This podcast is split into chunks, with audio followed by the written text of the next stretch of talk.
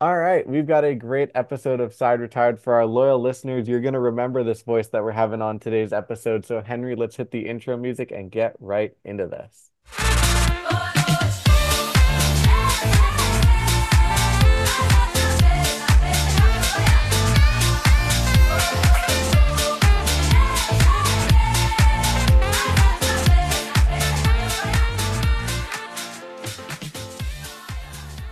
Hello and welcome to this edition of Side Retired. It's Dylan Campione and Henry Kolani as always. And Henry, it's always nice to catch up with previous guests coming on as a repeat guest. But before we introduce who's on with us today, how you doing? Yeah, man. I mean, a week out from pitchers and catchers reporting, it's a super exciting time. You know, you're starting to get that itch as a baseball fan again. Um, you know, still some shockingly big free agents on the market, but I'm sure we'll cover that um, somewhat soon. But no, super excited for this interview. It's an awesome repeat guest, and I'm super excited to get into it. Absolutely. And today we're joined by Gabe Klobosits. He's a former pitcher for the Washington Nationals. Since he was on with us, I believe it was around June or July this past summer.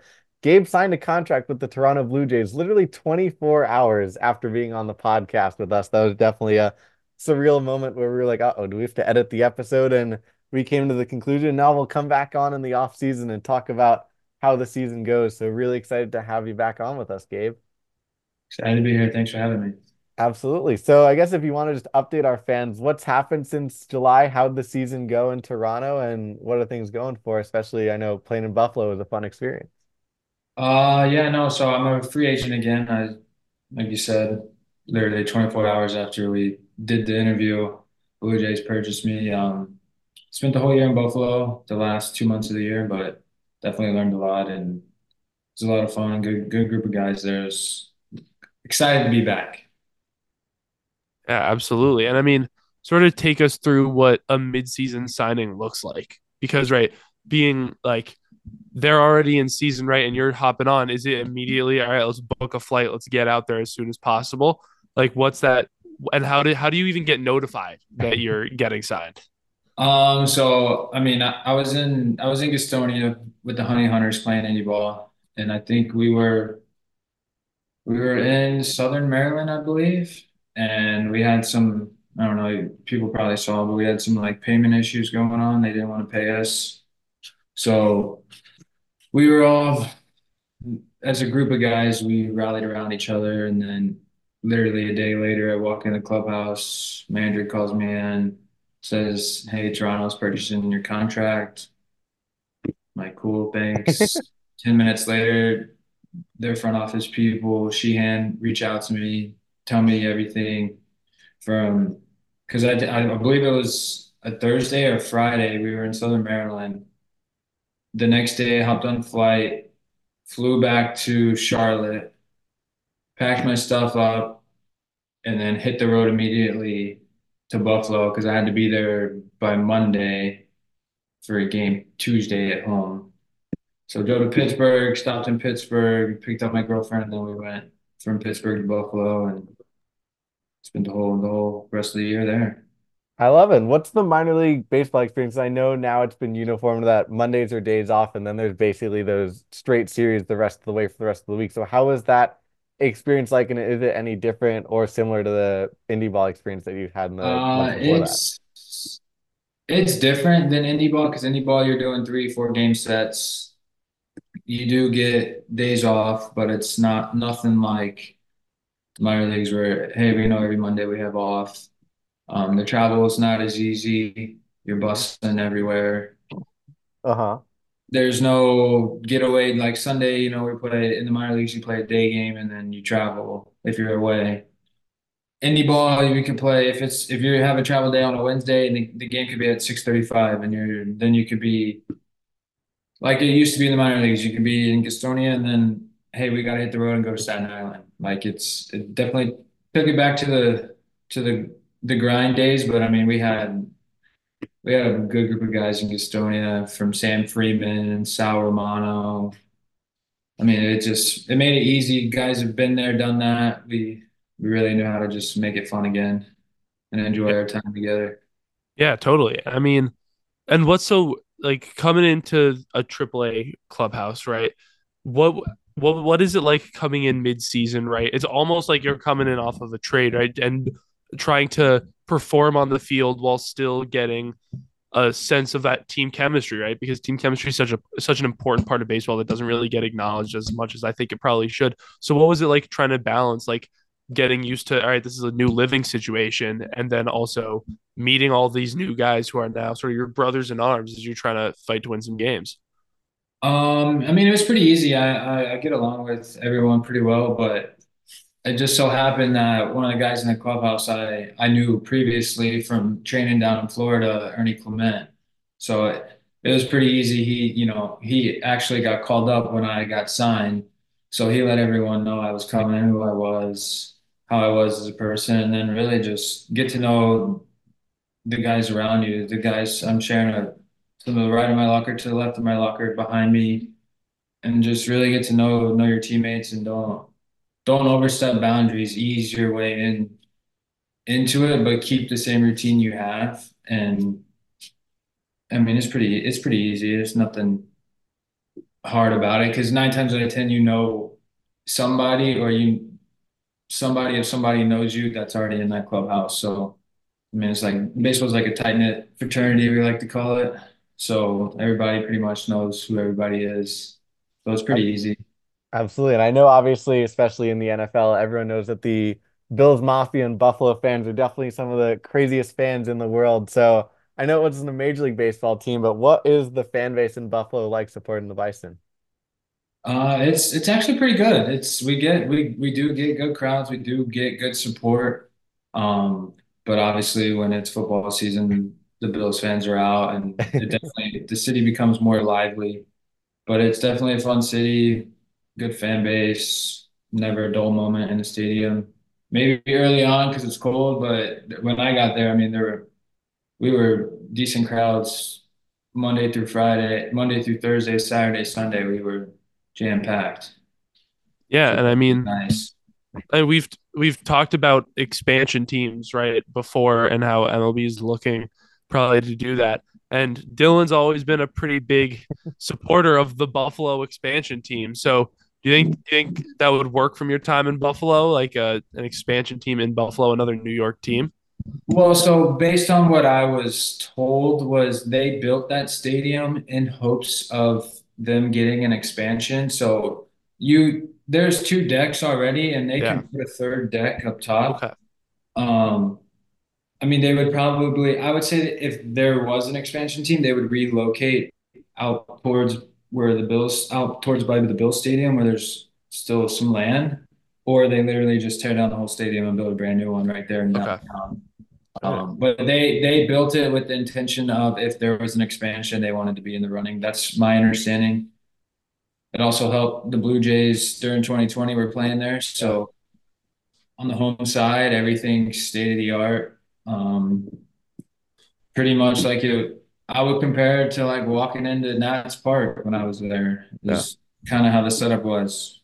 Maybe you know the lockers were not as nice, but it's it's the best home clubhouse I've been in in the minor leagues. I love it. So what you're telling me is that there's a chance. Henry, I know, has been shooting down the idea, saying, "Oh, it's too cold in Buffalo." I, I wouldn't put it past them. I mean, I, I, really wouldn't. Bills Mafia turns out they'll they'll they'll turn out for a baseball team. I mean, they they turn out for the the hockey hockey there. Um, they just live, breathe, and die sports there because if it ain't hunting season or fishing season, they're going to they're going to football games or whatever it may be, Blue Jay games an hour away. Absolutely. I love it. And then fishing the attention back towards you. How's the off season been going? I assume you're still training, wanting to get back out there on a mound somewhere. So how's that been doing going indie so far? Uh, it's been going good. I train, you know, five, five, six days a week. I actually work part time at uh, Dick's Sporting Goods just to stay busy. I'm the baseball ambassador ambassador there. So when I'm not working out or working, I'm just hanging out with my girlfriend, family, friends. Not really playing too much golf, just because it's not it's not warm like it was when I lived in Florida. Yeah. Where is home base during the off season after? Uh, Houston, Houston, Texas now. So I moved back to Houston uh, back in March, March or April. Yeah, and I mean, how does so obviously, and I've heard I've heard on like a couple interviews with some pro ball players that like it definitely changes in the off season your like relationship with the guys who you were on a team with, right? Do you how how much contact do you keep with guys, especially coming on to a team mid season or even the guys back in Gastonia? Do you like are there some guys who you're like you text like once a week being like, Hey, what's up? How you doing? Or or is it like pretty pretty like professional where like once you're not at work, you're not really reaching out? Uh, no, I, I would say, I mean, I still talk to guys that were the draft class after me with the Nats. I talked to a few of them, um, because when I had Tommy John, they were just getting drafted. So we, I hung out with a bunch of those guys. Um, but with with Buffalo, I mean, we have a we have a group chat because we had a fantasy league, so we have a group chat. And one uh one guy, uh, Yanger, he's from he claims he's from St. Louis, but he's a Chiefs fan. So uh, he's been getting pretty rowdy the last couple of weeks, and I know he's looking forward to Sunday. So we we just we bust him about that, and I mean you stay in contact, but you, it's just like any like any normal person. You have your you have your best friends that you have, and then you have guys you tolerate, and but for the most part, the guys you grow close with, you you keep in contact. It may not be weekly, but it, talk bi-weekly or like every couple months, uh, just because you know you're going to be with them again for six more months, seven more months. So you definitely go your separate ways sometimes, but the ones you get close to, you talk to all the time. That's for sure. Absolutely. I was gonna save it till the end, but since you mentioned football, this episode will be out before the Super Bowl, so I gotta ask, do you have a hot take, hot prediction? What's gonna happen in the game? Uh, hot take. Ooh. I'm, I mean, I, I hope the Kansas City Chiefs do not win the Super Bowl. Amen. I need this Taylor Swift saga to end. And, but I, my girlfriend likes to call me a Swiftie because I've seen her perform live on the Red Tour back in high school. I do, some of her songs are catchy, but I mean, no, everyone's tired of hearing about Taylor Swift and NFL.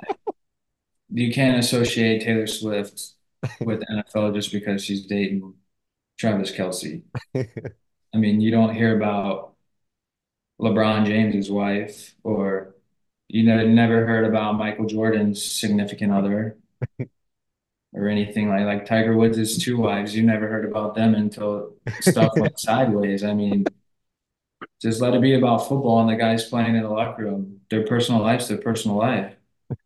The highlight. I think get the it. only the only it. MLB mm-hmm. couple I think is I think it's Kate Upton and Justin Verlander is probably the Yeah, but even MLB then, like, yeah, but even then, they now you don't really you still hear about it, but it's not like like they were probably tired of it. Like, just give us our piece. Like, we're normal people. Yeah, we're on this platform, but we're still normal, normal human beings. Like, I don't know.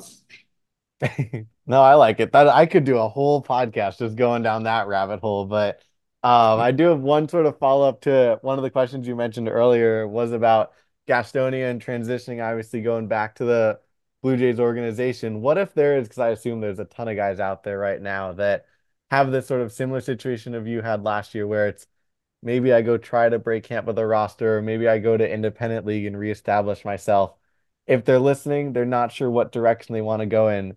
If you have any advice for someone out there to be like, yeah, I went to indie ball, it worked. I got signed by the Blue Jays a couple months later.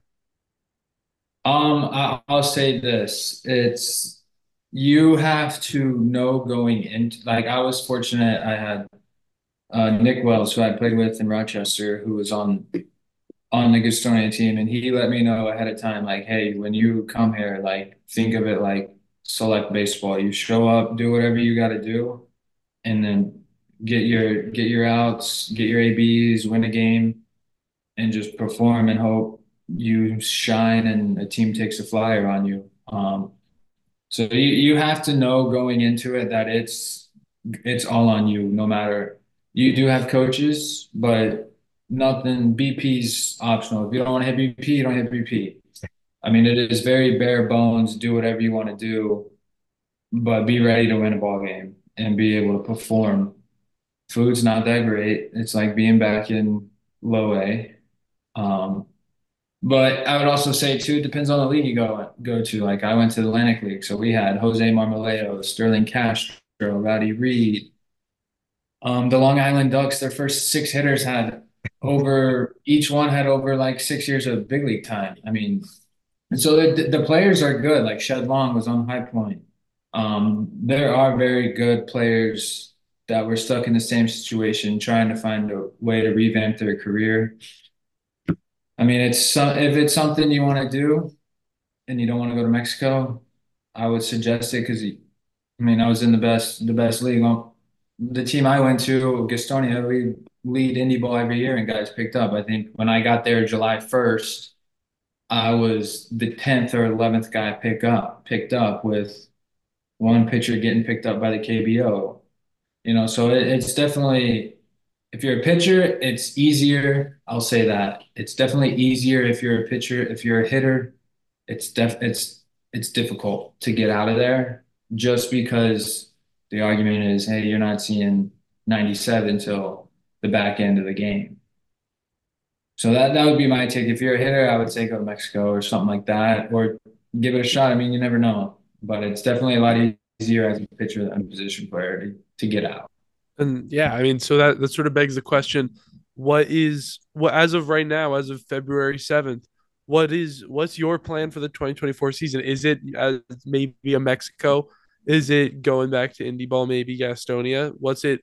What's the what's the outlook for Gabe Klobosits looking like? Um, I mean, the outlook's to hopefully get some here in the coming days, right before camp starts. But really, if I don't get anything by the end of spring training, I'm gonna go either play Mexico or go back to Gastonia, which I'm leaning towards going back to Gastonia just because I know the whole setup. It worked out. It's gonna work out again.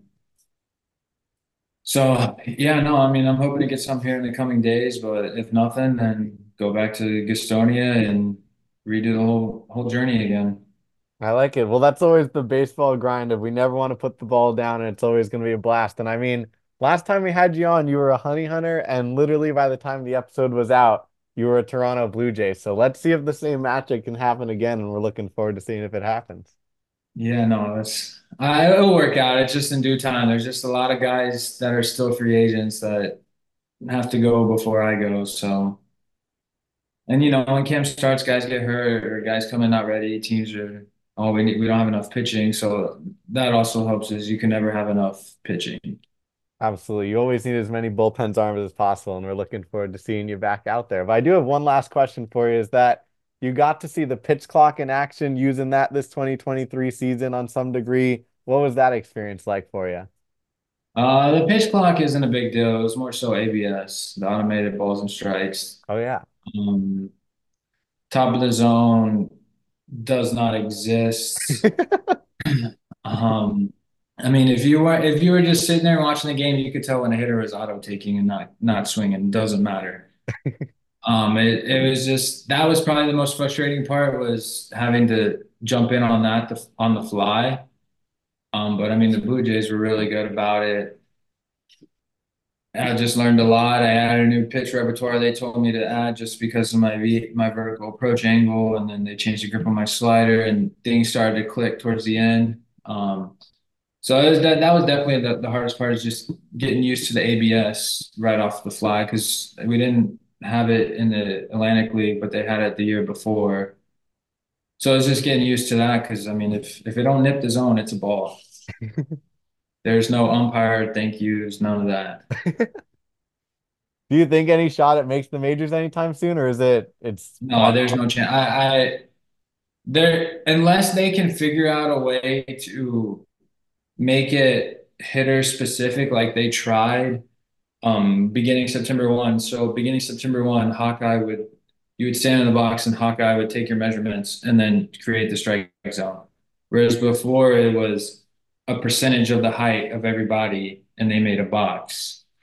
Um, but I, I just don't think you see it because like I was I, uh, I was talking to one of the umpires like maybe three weeks in we were playing Syracuse and I literally was throwing two pitches and the umpire flinched about to call a strike and it balled in his ear.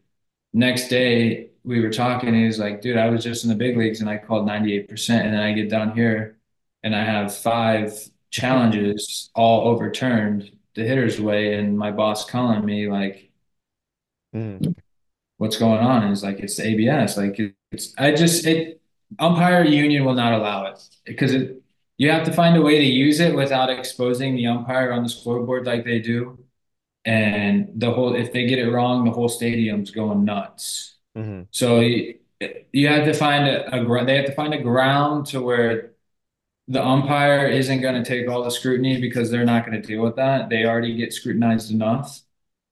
Um, so I just don't see it. But the pitch clock, yeah, that's not a problem.